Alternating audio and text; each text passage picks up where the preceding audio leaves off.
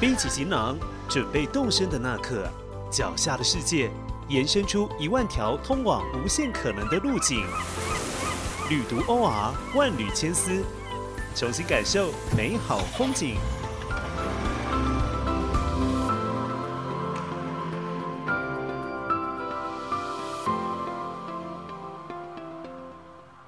Love Hope 是一支致力于发展深度旅游、落实地方创生理念的团队。他们擅长打造野奢的体验活动，将在地的风俗文化带到世人眼前。而在游客享受精致行程的过程中，也能将所思所见反馈给地方产业，达成双赢局面。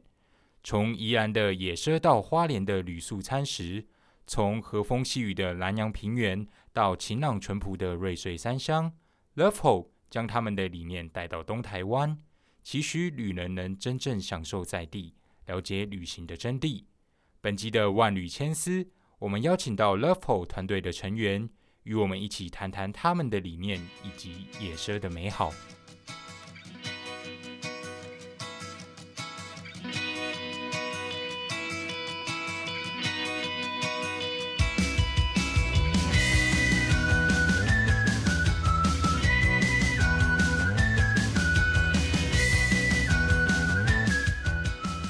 旅途 OR 带你体验生命中最美好的两件事。我是主持人 Tiger，欢迎大家收听本期的节目《万缕千丝》。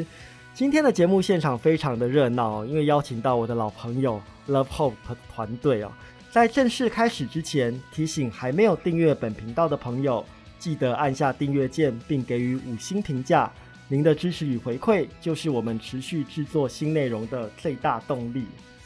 唉，大家晓得，从七月二十七号台湾宣布从三级降为二级警戒开始，我的心也跟着蠢蠢欲动哦。相信大家经过这一两个月的呃沉潜或者是闭关自守之后，身心其实都有一点疲乏了。我觉得这个时间点呢非常的特殊，一方面呢它让我们有一个休息的机会，可是人呐真的不能休息太久啊，因为一旦休息了过了头呢，就很容易变得懒洋洋的。做什么事情都提不起劲来。那对我来说呢，这个开放是一个非常愉快的事情，因为呢，我们总算可以重新开启岛内的微观光、微旅游了。过去一年多的时间呢，我常常跟我的朋友说：“哦，我真的很怕疫情结束以后呢，我已经忘记要怎么样搭飞机了。因为这一年呢，就是呃被困锁在呃同一个地方哦，几乎寸步难行哦。”不过呢，今天我们终于有一个机会可以进行一些初步的旅游尝试，所以我们特别邀请到啊，目前在花莲从事地方创生以及深度旅游发展的 Love Hope 团队来为我们说解一下。诶，他们在东台湾东海岸开启了一段新的事业。不过我很好奇啦，当时 Love Hope 是怎么样来进行一个团队的营运？当时成立的初衷又是什么呢？我们来请团队的成员。帮我们回答这个问题。开始的感觉好像就是某一天突然收到我可以讲妈妈跟姐姐创办人创办人，我们的创办人跟董事长突然就去了云南，然后也没有带上我，这是一件事情。但后来又在他们去旅游的过程中，突然收到一个电话说：“哎，就是要汇钱，我们订了一个场地，订了一个在大陆的场地，以为是诈骗集团。”但我还是把钱汇过去了啦，反正我也不确定。但这个就是老 hope 的开始。那为什么说是跟旅途有关系？就是因为他们送的，哎，他们去的原因就是因为旅途送了两张机票，到丽江。对，旅途送两张到丽江的机票，然后他们就一路这样子遇到了那个场地。真的，我刚才听瑞讲这段，我突然回想起来，因为过去呢，其实我们有一个呃合作的方案哦，就当时跟团队的成员呢。就告诉他们一个消息，我们手边呢有两张非常便宜的机票啊，希望能够跟他们做一些等价交换啊。那就像刚刚瑞讲的，没想到创办人跟董事长呢，把这两张机票呢拿去做了呃非常有意、非常那个经济实惠的一个利用哦。两个人就跑去丽江，呃，应该不是以考察的名义去的吧？最最初也是不是啦？我们只是纯粹去旅游，因为之前去过。丽江第一次去云南的时候是家庭旅游，然后第二次其实有点算是考察，那时候就其实就有然然后这个现在事业营运的初步的概念，对，然后没想到大概是三年后吧，就跟旅读的认识下，然后我们又再度回到云南这边去，对，有这样的开始。我知道 Love Love Love Hope 当时就是非常的，呃，怎么说呢？就像你刚才讲的，是因为家族旅游的关系，嗯而跟云南有了一个很深的连结哦。嗯那到后来又创办了这样的一个单位哦。所以当时云南这个地方给你们什么样的启发？你们又是怎么样把一些理念啊，或者说你们的这些实际的作为融入在这个团队的形式当中呢？我们老 hope 的概念其实就是是文化、人心、商业、自然，品牌。对，就是这个大重点。就其实老 Hope 本来这个计划就是要在，因为我们就是是带着品牌文化、人性、商业、自然嘛，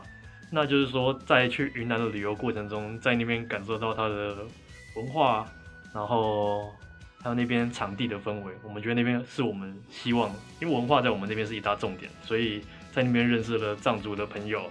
然后还有看到我们主要可以看到我们品牌页面有一个梅里雪山八大深山之中，对那个地方，那就是在那个画面，因为我没去了，我现在有点像呆在他们代为他们解释，简单说那边有到感动。那我们本来这个计划，所以选择就去在那边去执行这件事情。当然辗转之下，就是因为那个时候其实是应该是十九月、十月几月，九月吧，反正在租了那个场地之后，后来以后有再去嘛，我们又拍了我们在我们 YouTube 频道有我们的那两个地方，一个是梅里雪山，一个是仁安的影片。好，回来之后呢，然后准备整理这个计划，要开始去那边跟其他伙伴一起合作了。但疫疫情就是年底的部分，疫情就发生了嘛。然后，所以辗转之下，就是在台湾去执行这个项目。那刚刚有提到说老 Hope 这个概念，其实它很简单，就是我们是 Love 跟 Hope 的这两个英文字，爱跟盼望结合在一起。我觉得其实呃，当然瑞这边是讲的是比较就是我们比较偏向商业的部分，但是我觉得这最开始的缘起其实是我们自己本身就是算是我们创办的这些团队本身在那边感受到的感觉，所以有了老 hope 这个的元气，对，对，我觉得这真的是缘分很奇妙哦。嗯，反而是在一个异地异乡，然后在当地的一些文化内容，或者是当地的一些生活体验，反而让你们有一些刺激或者新的想法，希望能够把这样子很自然的，然后很真实的一个态度嗯带回台湾，然后传达给呃每一位的旅客也好，或是观光客也好。所以目前呢，Love Hope 其实开展了很多跟在地文化或是在地体验有关的一些项目哦，非常值得我们持续的来关注。嗯，我觉得就是相信如果有去过，泰哥也有去过云南嘛，真的 对就是我觉得去过的人都，因为那边的整个磁场跟氛围，就是感觉到了不同的时空，所以我觉得那个感受其实是真的要去过才会有，就是会留下真的很深刻的印象。没错，我觉得有的时候我们就是可能生活在同样的环境当中，对于日常生活当中的衣食住行比较这个没有很深刻的一种感感受力。嗯，可是相反的，我们透过旅游来到了异乡异地之后，那种文化之间的反差，或是一些生活上的呃这些不适应，反而促使我们重新去反想，诶，原来自己原来的生活形态跟别人是多么的不同。然后我们再把这样的一个差异呢，透过种种的呃文化跟旅游的包装呢，呈现在大家的面前。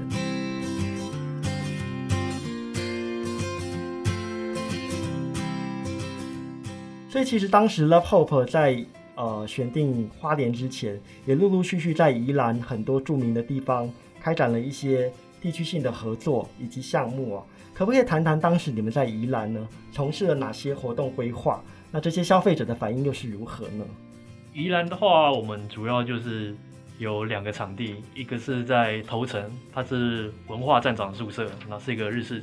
古迹的建筑。然后还有另外一个的话，就在礁溪我们白石角的营地，两个形态比较不一样，一个是就是在室内，它就是一个比较日式的居住日日式的空间，也是有有符合我们文化这一个部分。对，因为然后另外一个为什么是礁溪的营地？其实它就是有户外，我们也包含户外自然嘛，自然的这个部分。那主要的话，在礁溪营地的场域，我觉得我们在上面主要就是有咖啡一些咖啡项目的体验，然后还有烤肉的内容，那都是结合我们品牌上的设备。其实最主要听到客人的反应，刚才有说到嘛，最直接的反应，我觉得印象最深刻的就是他们觉得来的跟看到照片的是一样的，就是在网络上看到我们宣传的照片，就是觉得因为大家现在网络不发达嘛，所以其实大家也看多了照片，然后照片也有另一个双意思，就是骗人的骗，嗯。对，所以大家来到现场之后就发现，哎、其实跟照片没有什么感，没什么不同，然后真的就是就是这样子。我的另一个说法也是，因为本人没什么 拍，就是拍摄，还有那个 P P S 不太会啦，所以刚好跟你们品牌的精神就是真实无需修修饰相辅相成哦。对，对没错，我因为其实说真的，我过去也参加过呃 Love Hope 在白石角营区的一些活动哦。你们有一个非常特别的呃模式，就是你们把这个呃过去我们只能在一些百货商场或是都市地方能够体验到的比较高端的设备跟硬体，搬到了一个户外的空间里头。所以那整个情境是非常的。呃，即使是在户外，我们想象中的野营感觉起来是非常艰辛，或是非常的呃不舒适的。可是透过你们的巧手布置跟融汇之后呢，反而把这种舒适的体验跟温度呢带到了一个户外营区。所以我觉得这样的一个结合是，呃，目前看起来是非常新鲜而且非常成功的一个商业的模式啊。大家可能想象中的到户外或是到观光区，没有办法体验到，就是真的是日常平常生活上可以用到真的是好的产品，或是觉得每次到了观光区，为什么我花这个钱，可是买到的品质却是这样子？对，然后我们是希望能将品牌商的东西能带到我们的场域，让大家去真实的体验到，就是触摸到，然后接触到这个品牌，然后借由体验这样子。所以其实很多的产品到了呃你们的活动场域里头，都是可以实实际的动手去 DIY 去尝试的。对，因为来的客人呢、其实我们都会让他知道，他来这边其实如果平时去玩的话，可能就是我就是去玩，对，可是我们都很明显的跟很明白的告诉客人说，你来就是来体验我们提供的这些品牌的东西，然后所以他来，我们就是让你说你看得到、用得到、摸得到、吃得到，然后之后你可以买得到。来的客人我会直接跟他讲，我们不是用说。呃，他来，然后我们之后再做一个什么有点自助的东西，说，哎、那可以这样子买这个伴手礼回家，因为我们也不希望这个东西是伴手礼的概念，我们希望他是是真的在这个旅游的情境提提供使用到一个好的东西，好的东西他真的喜欢买回家会用。但相对在城市的百货公司可能会比较一个情境，不是让户外自然，也不是我们设计过，它就是在逛街的空间陈。列在台面上。对，对对，那我们是实际上结合到我们的体验活动，比如像喝咖啡，喝咖啡我们就会结合咖啡器具、帐篷、咖啡豆，还有细到很多东西，就包括我们都刚才讲，你坐的椅子，你觉得喜欢都可以买的。嗯，我自己本身在头城，我们的然后头城文化也有的站长宿舍，我自己是在那边上班的时候，然后客人在做体验的时候，我已经跟他介绍说，就说我们是全部的东西都可以买。他说包含这个面纸盒吗？我说对的，然后客人蛮惊讶的。对，我觉得真的是非常神奇的一个一个 一个形态，就像刚刚瑞说的嘛，就是过去我们去到一个地方，特别是这种呃观光地区的呃一个空间来说的话呢，很多事情就是它必须是呃事后你再来做消费跟这个购买。可是你们的活动非常特殊，你们将这样这些物品跟硬体的实用性呢，就画在他们所参与的活动当中，等于他们在活动当中体验到的。呃，方方面面都可以实际的来，呃，可以说是试用啦，或者是使用，然后觉得合意的话呢，再进行后续的消费。所以这个体验过程是非常，呃，非常的舒适的，因为让大家是有感的，透过一一场一场的活动。所以当时你们在宜兰就做了这样的尝试。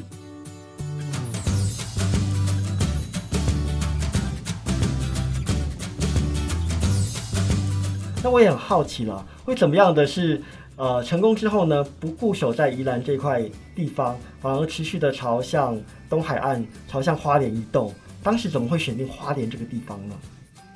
我们当初一开始老 h o 的开始是在二零二零年的五月，是从礁溪开始的，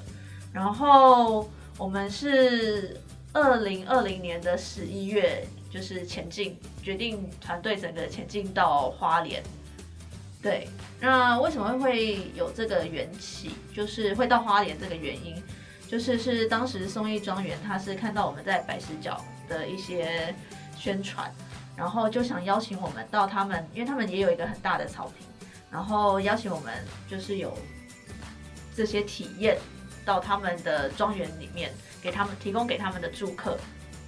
所以当时是透过呃松义庄园庄园，请你们到。呃，当地等于是去踩点了。那一方面的话，也希望你们把在白石角这么成功的一个模式带到他们的场地里头。所以，可不可以请 Betty 跟我们讲一下这个过程大概是怎么样发生的呢？其实松义庄园的过程也还蛮神奇的，因为那时候我们都还在白石角很忙碌当中。然后他看到的，其实我们还没正式营运，只是一个邀请呃朋友。然后我们在现场试拍照片的一个照片，然后他就呃发讯息到我们的粉丝专业，然后就询问说想要合作这样。那那时候非常忙，我都还印象很深刻，刻意的很挽回他的讯息，对，因为说实话那时候要合作，我不知道有没有人有空的。然后就后来终于还是想要回复了，然后我就打电话。真的很奇妙，其实我从来没有见过这个人，我也没有接触过他，但是那时候他就只有跟我说，他很想要做这件事，他看到我们的照片就是他想要做的事，然后他觉得不管我们要做什么，我们能够一起做什么，他都希望可以做，他就这么简单，他不知道我们要做什么，我们也不知道他要做什么，但是他就是说，不管你们要做什么。我能做什么？你们能做什么？但是我就是想要一起做什么。哇！我我听完之后，我就说你到底在说什么？他等于是看到你们的一个算是 sample 了，对对对，就发现说你们呈现的内容跟他心目中所想的不谋而合。对，然后无论如何都希望邀请你们到当地对走一趟，就开启了后续的合作的计划。对，其实那时候真的是很希望婉拒。其实说实话，因为真的我们自己很忙，嗯，就像刚刚安说的。呃，其实那时间比较忙嘛，然后我记得我都还很刻意往后约，约到八月份了。然后我只有说，不管我们要做什么，但是我们可能还是要到当地看一看，才知道能做什么。所以从他联络我们到去，其实是一个多月、两个月后了。对对，所以等于是八月我们才到松义庄园第一次到现场。对体验，然后才慢慢开始后续的一些规划。我觉得这一看也看出了名堂，就像一开始瑞讲的，就是董事长那 跟创办人去了云南之后，立即在当当地承租了呃几块地哦。那这一趟的松义庄园之旅呢，据说也发生了一些奇妙的事情哦。我真的我想到你们做的这个举动，就好像一部电影。托斯卡尼艳阳下，女主角来到托斯卡尼之后，看上了一栋老屋，当场就冲动型购物，把那个地方，把那个地方给购置了下来，作为她呃后续的使用。这可能要设暗装，就是我们的创办人要留最后，他冲动型购物到底购物了多少品项？等一下可以来清点一下。是的，是的。我们现在小咖前面讲。先铺梗，对，我们先帮他铺梗。所以我觉得这个真的是很奇妙的。当时就是一个可以说他们对方义无反顾的邀请，而经过几个月的延宕之后，你们也总算成型，对，就开启了后续的计划。对对，所以我觉得这个过程真的是，呃，可以说是呃有很多无形中的安排啦，在在里里头。这个等一下也可以邀请瑞再补充，因为这一趟他就有去成。就不要一直造成他心里的阴影。他这一趟去花莲松义，他有去，所以我待会就请瑞来讲一下这一趟花莲之行到底发生了哪些有趣的事情。就刚才前面提到，我们就是从跟松义的合作开始，然后就到那个场地去做合作。现在松义有的体验，目前都还有。然后就旁边就有另外一栋 民宿，其实也就是松义他们老板自己的。老板自己人。那本来就有在期望是做一个出售的概念了。那它其实原本就是有一些草坪的空间，那就跟我们在白石角的空间也差不多。然后有住宿，那原本我们就是要结合这样的一个体验内容嘛。那跟松艺是合作，那我们同时还是有希望能去成立自己的场地。可是说真的，买的细节我也不太清楚。我也是某天，我其实这个状况我还是一样，某天就听到说，哎、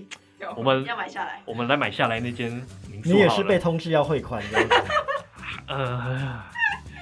也不也算是一半啦，被通知要买而已啦。这个大笔的数目汇不出去，所以真的很神奇哦。我我觉得这个真的是，